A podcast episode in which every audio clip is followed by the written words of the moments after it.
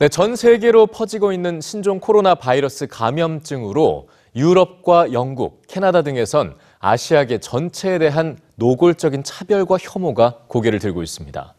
하지만 이 바이러스가 인종 차별의 빌미가 돼선 안 된다는 경계의 목소리도 높아지고 있는데요. 신종 코로나 바이러스가 몰고 온 공포와 갈등 뉴스주에서 전해드립니다. 프랑스어가 적힌 종이를 들고 소셜 네트워크에 등장한 사람들. 종이엔 나는 바이러스가 아닙니다라고 적혀 있습니다. 이들은 모두 프랑스에 거주하는 아시아계 젊은이들이죠. 신종 코로나 바이러스 감염자가 발생한 프랑스. 전염에 대한 공포로 중국인과 아시아계 전반에 대한 조롱과 혐오 분위기가 퍼지자 나는 바이러스가 아닙니다라는 해시태그 캠페인이 시작된 겁니다. 공공장소에서 남들이 나를 어떻게 대할지 걱정하게 된다. 바이러스보다 더 심각한 것은 인종차별이다. 나는 중국인입니다. 하지만 나는 바이러스가 아닙니다. 모두 이 바이러스를 두려워한다는 것을 알고 있지만 제발 선입견을 갖지 말아 주십시오. 중국인 금지. 코로나 바이러스와 함께 인종차별과 공포가 확산되고 있다. 코로나 바이러스가 확산됨에 따라 제노포비아에 대한 우려도 커진다. 프랑스만의 현상이 아닙니다.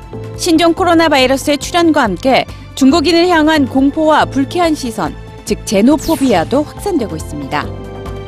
하지만 이를 경계하는 적극적인 대처도 이어지고 있습니다. 지난 30일까지 신종 코로나 바이러스 확진자 3명이 발생한 캐나다. 캐나다 토론토에선 시장이 직접 나서 바이러스를 빌미로 토론토 지역에 등장한 중국인 차별에 일침을 놨습니다. 우리는 중국인 공동체에 대한 낙인과 차별에 반대합니다. 우리는 공포가 승리하는 것을 좌시하지 않을 겁니다. 지난 27일 신종 코로나 바이러스에 대한 긴급 대처법을 내놓은 영국의 기숙학교 협회. 영국 내 약 550여 개 기숙학교가 따라야 할 교육 지침엔 특히 눈에 띄는 대목이 있습니다. 학생들이 중국계 학생을 차별하지 않도록 교육해야 한다는 내용입니다. 차별과 편견은 용납해서는 안 되며 그런 행동을 한 학생에 대해서는 조치를 취해야 한다. 사스와 에볼라, 메르스에 이어 또 한 번 신종 코로나 바이러스라는 공통의 위기를 맞게 된 세계. 제노포비아를 조장하는 듯한 언론과 정치인의 발언, 소셜미디어에 퍼지는 가짜 뉴스와 고립과 분리를 주장하는 극단적인 여론도 바이러스와 함께 고개를 들었습니다.